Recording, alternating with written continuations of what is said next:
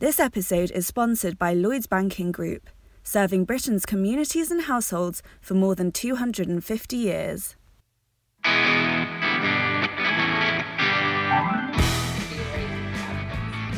guess I was a victim of really poor. I was the type of um, kid that had really good grades and was expected to either do law or medicine because that's what you did if you had the grades I had. I didn't want to be a doctor, so that defaulted me towards studying the law. Um, and then when I got to university to study law, I, I realised very quickly it, it, it, wasn't for me. It didn't, it just didn't wash. I, I wasn't able to absorb all of the case law and repeat it ad hominem in the way I was supposed to. But the way that Aberdeen University organised its courses at the time um, if I wanted to change subject, I would have had to take a year out and start again. Financially, that wasn't an option. My, my parents were not cool with the idea of a gap year or, or wasting any time, so I just had to stick with it. So I, I did get my law degree, but it, but it wasn't a good experience from Edinburgh and Glasgow who were doing everything that gets far away from their homes. And um, so they were travelling to Aberdeen, and I felt like I ran. Now, obviously, that, that wasn't true. this is Brody, a ginger cocker spaniel, and he's in here so he doesn't bark. That's the plan, at least. And that, that was a real distress, but that was quite. Did you find that, um, I suppose, what you saw weren't friendly, or was it more you just felt like there was such? Very much so. I had a delightful childhood. My parents were together until I was well into my, my teenage years, so I had a sort of semi-rural, if you can call it that, um, upbringing in Elgin, a, a, town that Fraser Nelson will know well because he was just along the road in, in Forres. Had a lovely primary school that was, you know, full of great playing fields and really enjoyed my school experience. And then I moved to secondary school in Dundee and that was a real shock to my system because suddenly my school didn't have any grass and it was a really sort of urban inner city school with completely different challenges to the one that I came from. But I was good at school, I loved school, I had a really great childhood, there's no doubt about that. It no longer exists. It years later become um, sorry, it was Edinburgh Centre, Edinburgh South West anymore, and that was Alistair Darling's seat. So when I went to my first, I guess I was a victim of really poor careers advice at school and actually I think that's still a big problem. Back in my day they had you know a newfangled computer program you'd put in all your interests and it would churn out what it thought you should be when you grew up and I was the type of kid that had really good grades and was expected to either do law or medicine because that's what you did if you had the grades I had. I didn't want to be a doctor so that defaulted me towards studying the law. And then when I got to university to study law, I realised very quickly it wasn't for me. It didn't, it just didn't wash. I wasn't able to absorb all of the case law and repeat it ad hominem in the way I was supposed to. But the way that Aberdeen University organised its courses at the time if I wanted to change subject, I would have had to take a year out and start again. Financially, that wasn't an option. My parents were not cool with the idea of a gap year or, or wasting any time, so I just had to stick with it. So I, I, did get my law degree, but it wasn't a good experience to stand. And, and that's what happened. That that's ended up getting elected in 2011, aged 29. So these things always how you feel about them at the time and maybe what the actual reality was can be quite different but certainly for me arriving at Aberdeen University in 1999, what I found myself in amongst was lots and lots of privately educated students from Edinburgh and Glasgow who were doing everything they could to get as far away from their homes. So they were travelling to Aberdeen, and I felt like I was the only state school kid around. Now, obviously, that, that wasn't true. There were other people there, but I didn't find them. I wasn't exposed to them. So none of my friends at university were studying the same course as me. And that there was a real disjuncture there. That that was quite hard. And then everything started to collapse, and it led obviously to the SNP winning and, and um, winning well. Um, there, there, was never but, any animosity. I, I, when I say I felt out of place, it's not like I didn't feel welcome. It's more that I didn't really have anything in common with these other students. They'd had a different school experience to me because they'd arrived together, and there's quite often pupils from the same school. They had established firm relationships together. And they also had parents who were working in the law. So when they talked about what they were doing in their summers, they were going to go and intern in some law firm. And I was going off to like work in a part time job helping put crates of food on oil rigs. Uh, we had completely different worlds. You know, I had to work in the summer to pay my way through university. I couldn't work for free. All that stuff just made me feel very different system and also to kind of generate some activity around what he was doing in the Scottish my way around. I knew what I was doing. What, what I didn't have a lot of experience was actual public. So I'm not thinking about politics. In fact, I don't vote until I'm 23. In my early career, people always thought I was that kind of student politician type that had maybe come up through the ranks of NUS or I'd been really politically active at university. That wasn't the case at all. I w- I wasn't political at all. And the only kind of route into my politics was when I started working as a welfare advisor.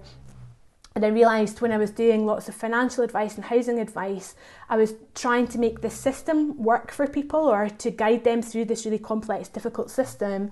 And I started at that point to understand the role of politics in shaping the system. So you, you could either exist with the system as it was or you could seek to change it. And the way to do that was through politics. And the most natural party for me was the Labour Party. So we're talking now 2003. Tony Blair has done some amazing, bold, ambitious things by this point. The national minimum wage has been brought in. The referendums on the creation of the Scottish Parliament, the Welsh Assembly have taken place. There's lots of movement around LGBT rights. It feels like the country is changing, and I wanted to be a part of that. And it was those issues that, that drew me to the Labour Party, and I became a, a member of the Labour Party in Edinburgh South West, which was a constituency that no longer exists. It would a few years later become sorry, it was Edinburgh Central that I joined and it became Edinburgh South West. Edinburgh Central doesn't exist anymore, and that was Alistair Darling's seat. So when I went to my first Labour Party meeting, Ian Gray's wife was the constituency secretary. Ian Gray had been a member of the Scottish Parliament and was at that point a special advisor to Alistair Darling in the Department of Trade and Industry. And Alistair's career was still on the up. He was doing great things and going great places. And I was just exposed to these amazing political figures. And I just got more and more involved and more and more entrenched in the local party. And Before you knew it, I was running other people's campaigns. I was getting comments from my job to become a Labour Party organiser and running key seat campaigns in, in elections. And I spent a long time getting other people elected, mostly men. And I sort of realised one day, maybe I could stand, maybe I could do this. And the reason I was so lucky to get elected, I guess, so quickly and at such an early stage in my career was I was owed. I was owed favours by a lot of men I'd got elected. So I was able to sort of go around them all and cash those chips in and ask them to help me to stand. And that's what happened. That, that's how I ended up getting elected in 2011, aged 29. Got me into where when there was leadership opportunities in the Labour Party, everybody kind of expected me to stand, even though I was still very inexperienced and, and very young at that stage. And it's referendum, huge issue throughout the whole of my political career. And it's the 12 months where it wasn't dominating everything as, I don't know, karma or, or not really, no. So I was so lucky. So I was one of five Labour MSPs elected in 2011 that were under 30. And that was in part because Labour expected to win that election. In fact, they were quite far ahead in the polls until about 16 weeks out. And then everything started to collapse. And it led, obviously, to the SNP winning and winning well. But I was the only one of those under 30 MSPs who had really worked extensively in the Parliament beforehand. So I, and I was working before the election for Lord George Foulkes as his office manager in the Scottish Parliament. So I knew where everything was, I knew how to get everything done. He was also obviously a, a Lord, so he was travelling back and forth to the House of Lords at the time. So I don't think he would mind me saying this now, but my main job was to make him look busy. And I did that by writing as many parliamentary questions as I possibly could. And I almost had a target of writing like 30 a day. So I would get really analytical and really deep into the detail of policy issues and just table lots and lots of parliamentary questions.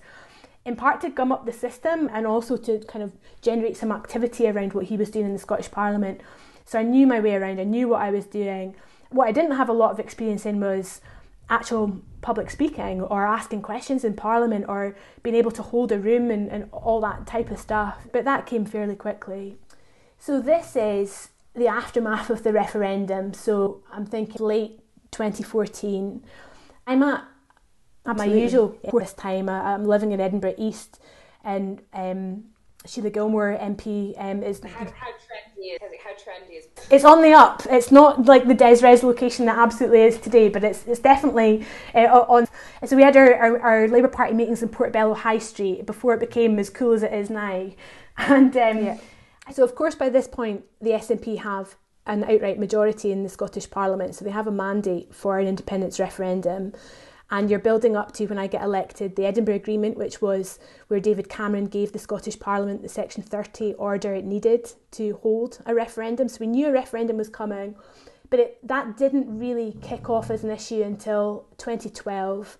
So I had maybe 12 months out of a nine year political career that wasn't dominated by the constitutional question. Every other minute, the minute that that campaign kicked off, everything leading up to 2014 and everything since 2014 has meant that Scottish politics is dominated first and foremost by the Scottish Constitution. Every single domestic policy issue is seen through the prism of whether you are yes or no. It is the stranglehold on anything ever happening again in Scottish politics. It persists to this day, and I'm sure we'll get into the detail of that a bit further along.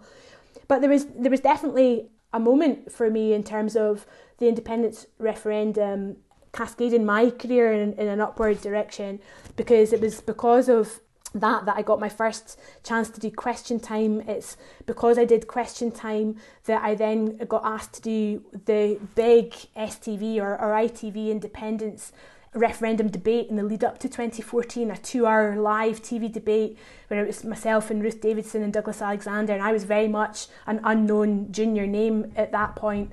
So those experiences kind of catapulted my career and, and got me into a position where when there was leadership opportunities in the Labour Party, everybody kind of expected me to stand, even though I was still very inexperienced and, and, very young at that stage. So the independence referendum was a huge issue throughout the whole of my political career, and it still is. Thought I was capable of doing it, and they were maybe going to ask one of the other MSPs to do it, and I had to insist that it was because I was like, hang on, I'm the deputy leader of the party, and forced my way into it, and I, I think I did it.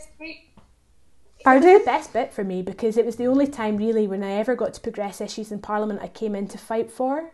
So, you know, I joined the Labour Party because I want to live in a fairer, more equal world. I believe in using the power of the state to affect change. I believe in the equality of opportunity, and I think you should use the state to create that level playing field for everyone to live up to their potential that's the only time in my political career we ever got to talk about that in those purest terms without the constitution being used as either the sort of barrier or the enabler of any sort of progress.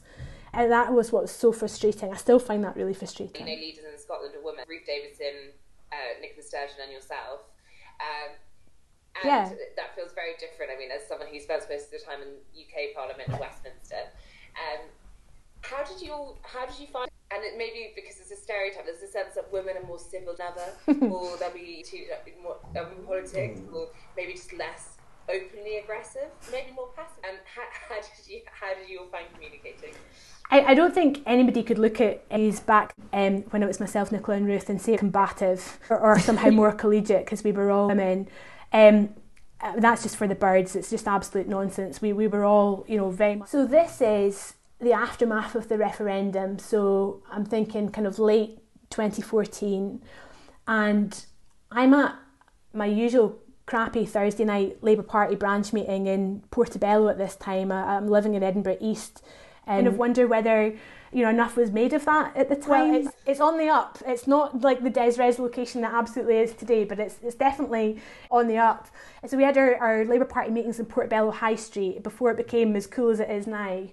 And um, I just looked at my phone. I can't remember if Twitter was around or not, but somebody had texted me to say that Anas Sarwar had just stood up at Scottish Labour's a massive fundraising gala dinner in Glasgow and resigned. He'd resigned on the stage. There was this huge dramatic kind of moment, and there was a vacancy for, for deputy leader of the party. And I just got up at that meeting and went home. And by a, about an hour later, I had my kind of closest political friends and, and allies in my flat in Edinburgh throwing around whether or not it was a good idea for me to stand to be deputy leader or not. And I guess uh, what I want to say about this is I really wanted to be deputy leader, far more so than I ever wanted to be leader of the of the party because I thought deputy leader was where my skill set was at. I was a campaigner, I'd spent many years as an organiser running key seat campaigns. That's what I wanted to do was to be that kind of like engine room of the party, getting people active and motivated and organised and creating a you know an election winning machine again. I thought I had the capacities and the abilities to do that really well, and I never thought leadership was going to be for me and I certainly didn't expect it to come, I think, maybe five months and, and one week later. And the difference, the big event was, of course, the 2015 general election, where Labour in Scotland went from having 41 MPs to just one MP. Jim Murphy was the leader who I was deputising to. He'd lost his seat. Douglas Alexander had lost its seat. Scottish Labour had lost all their kind of big beasts, so to speak. And I just felt like the whole world obviously that wasn't the case, but it felt like the whole world was just turning and looking at me in expectation that I would step up. And I was doing First Minister's questions at the time against Alex Salmond.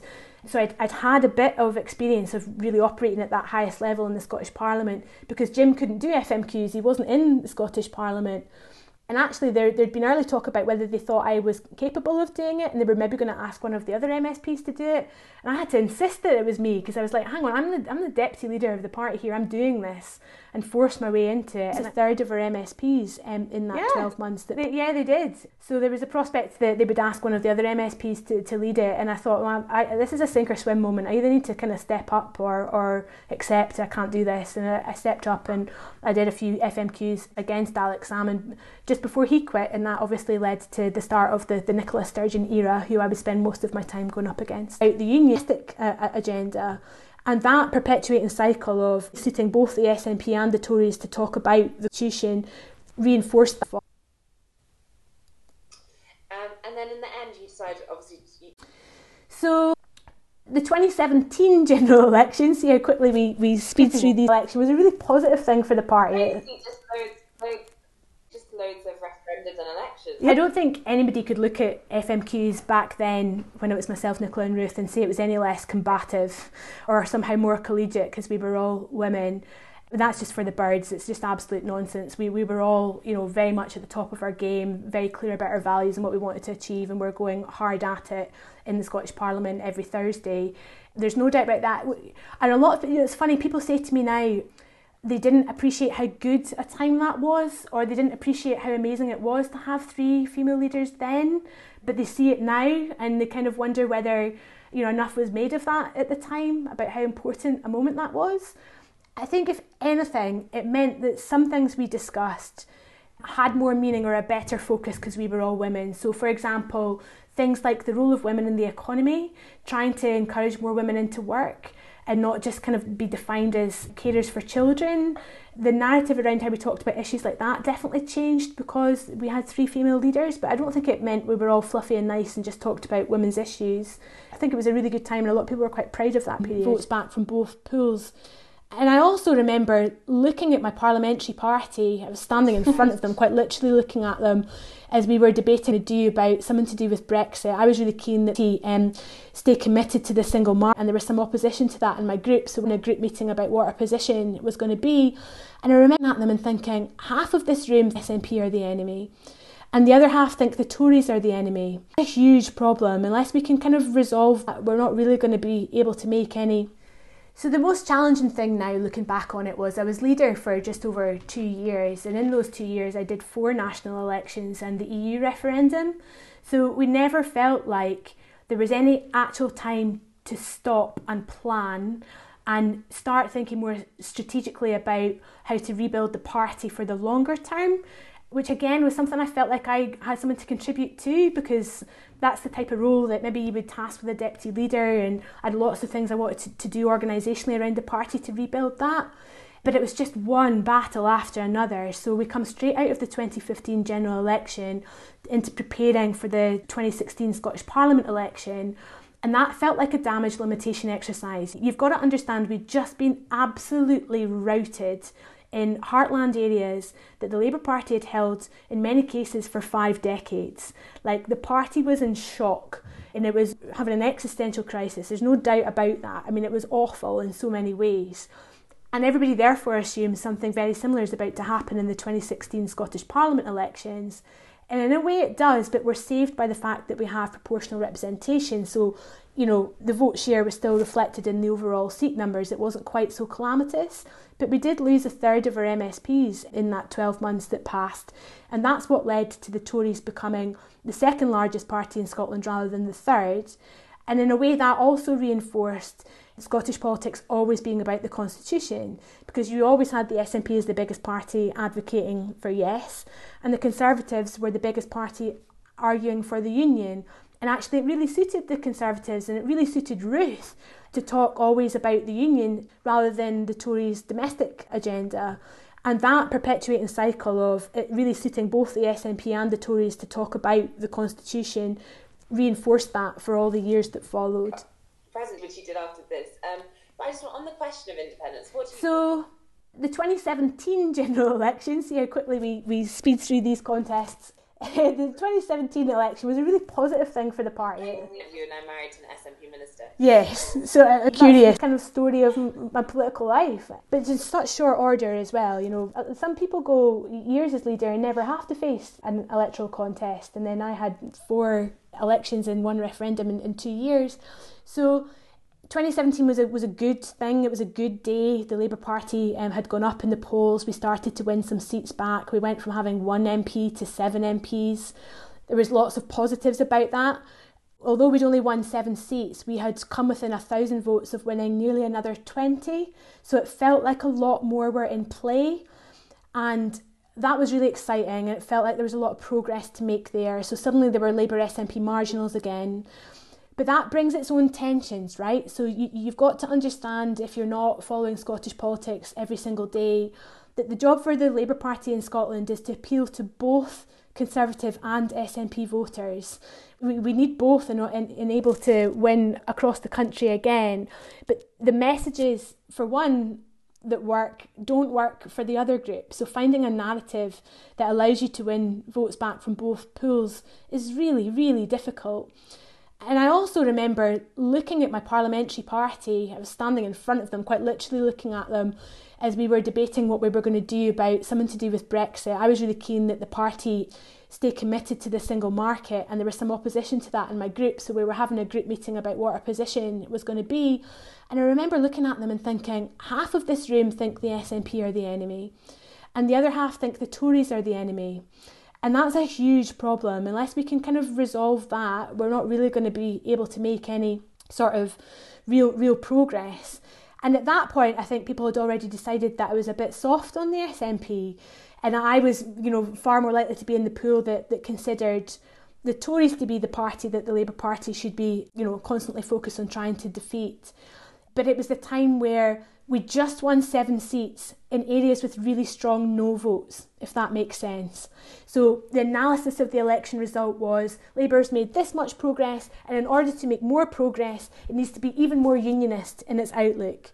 Whereas I was looking at the election results going, right, there are now 20 seats where we're in competition with the SNP within 1,000 or 1,500 votes of the SNP. We've got to work harder at trying to pull people back from the SNP to the Labour Party and that was just really really difficult to kind of pull together and navigate through. And I nearly quit just before the summer of 2017 and I, I, went to my best friend in politics Ian Gray a guy that I've mentioned right at the start of this podcast one of the first people I'd met in the party.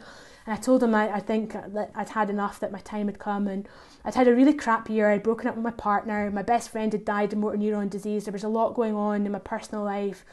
And I was just like have I still got enough heart for this and he said, you, you need to spend the summer thinking about it and, and come back when you're really sure what you want to do. So, yeah, I came back towards the end of the summer recess, pretty set in my ways that I wanted to quit. And I think I quit on the 29th of August that year. And um, basically, the Parliament came back the next day. So, people were really annoyed at me because they didn't see it coming.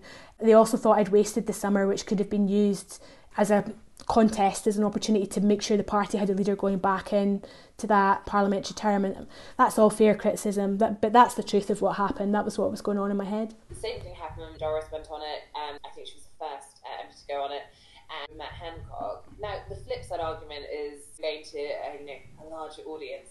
How, how do you see it now? Do you think um, I mean obviously Matt Hancock has had a lot of money for going on it. Relax about people reaching out to wider audiences, or, or, or, do you think it's just uh, one which is always be, be, a bit too tricky? Yes. So uh, if that's your definition of SNP curious, then I'm not sure I can avoid it.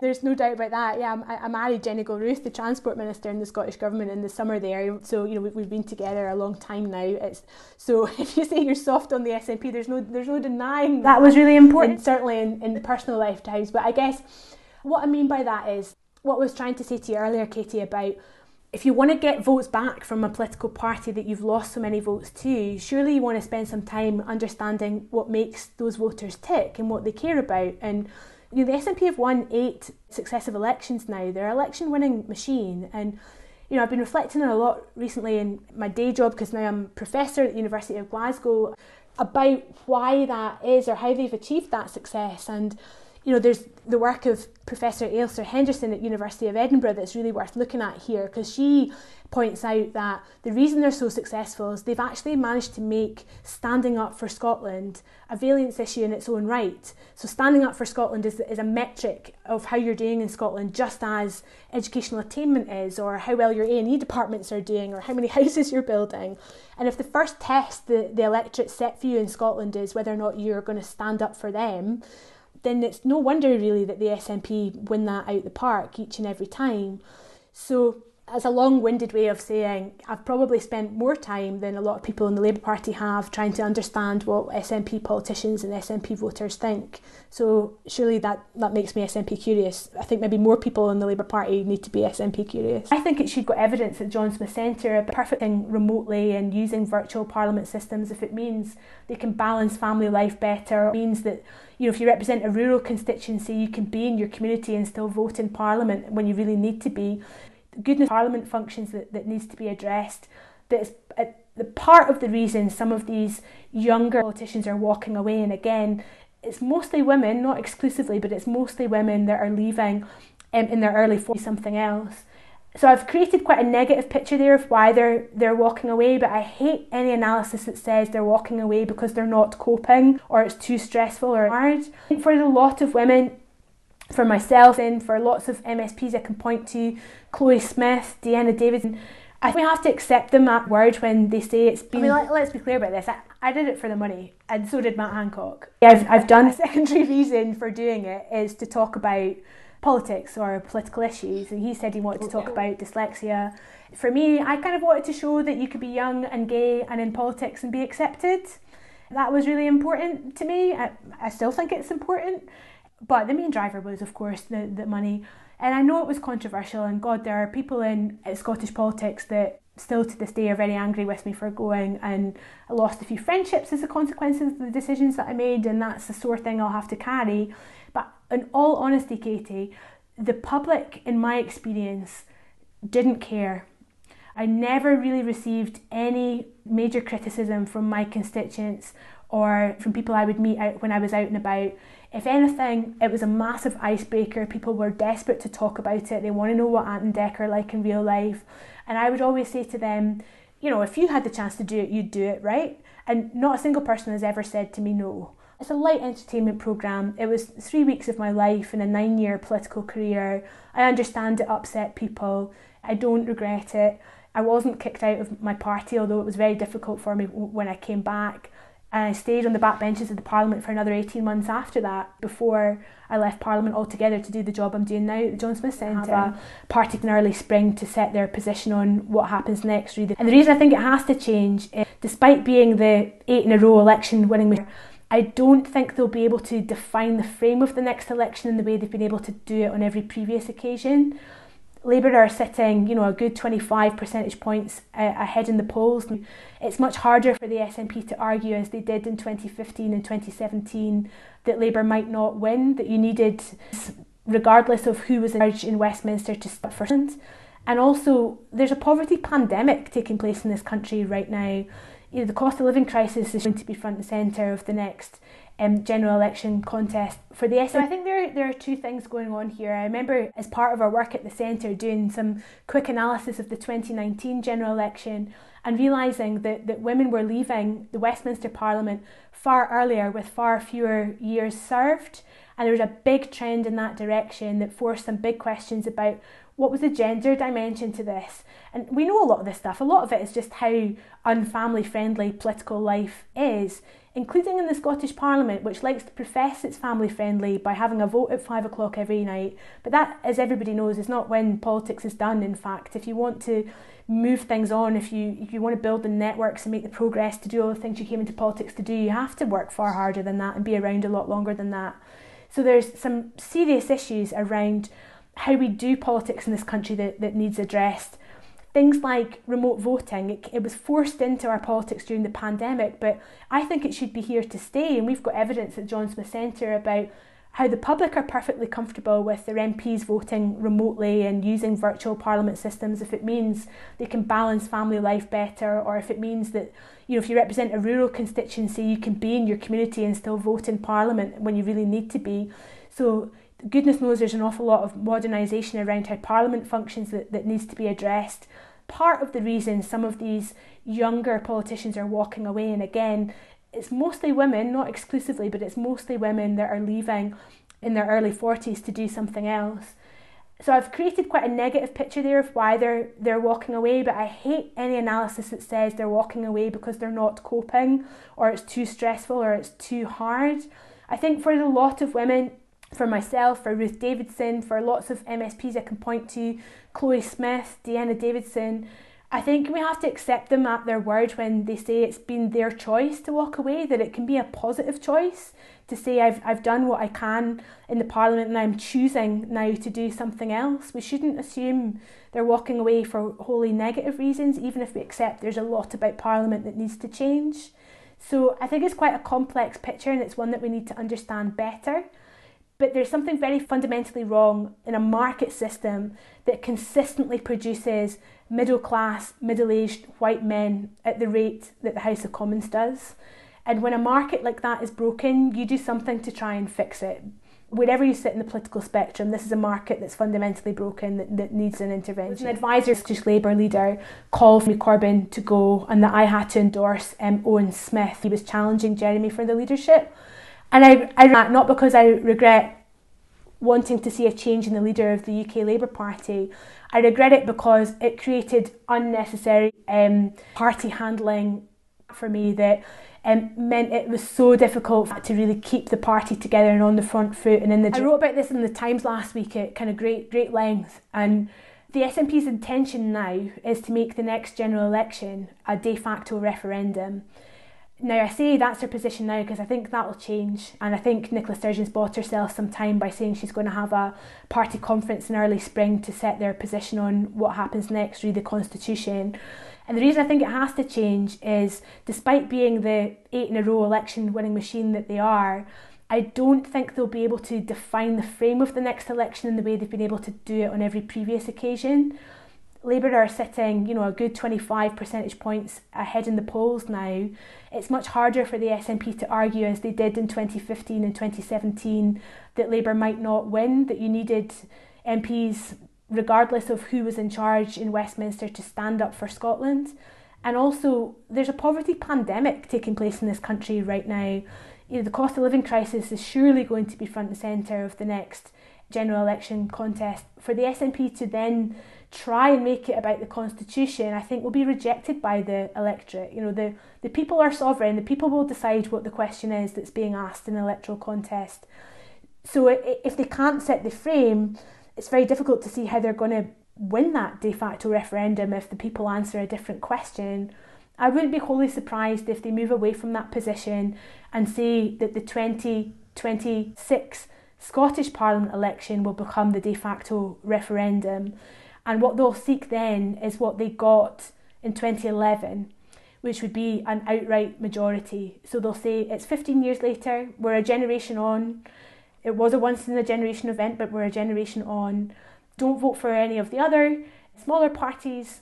Let's make this uh, a de facto referendum and seek a mandate on those grounds, and then point to the precedent of the Edinburgh Agreement as how they get the next referendum. I suspect that's where they'll end up. That comes from no insider knowledge, by the way. That's not what's been discussed around the, the dinner table in our house. That's just my reading of the ruin, so to speak. I, I can't see how they win this argument in the general election, so they have to go to the next contest beyond that.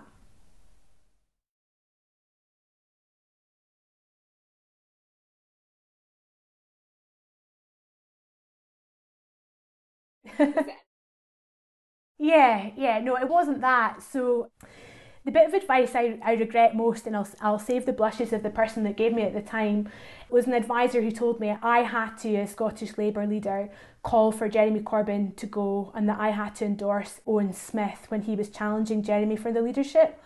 And I, I regret that, not because I regret wanting to see a change in the leader of the UK Labour Party.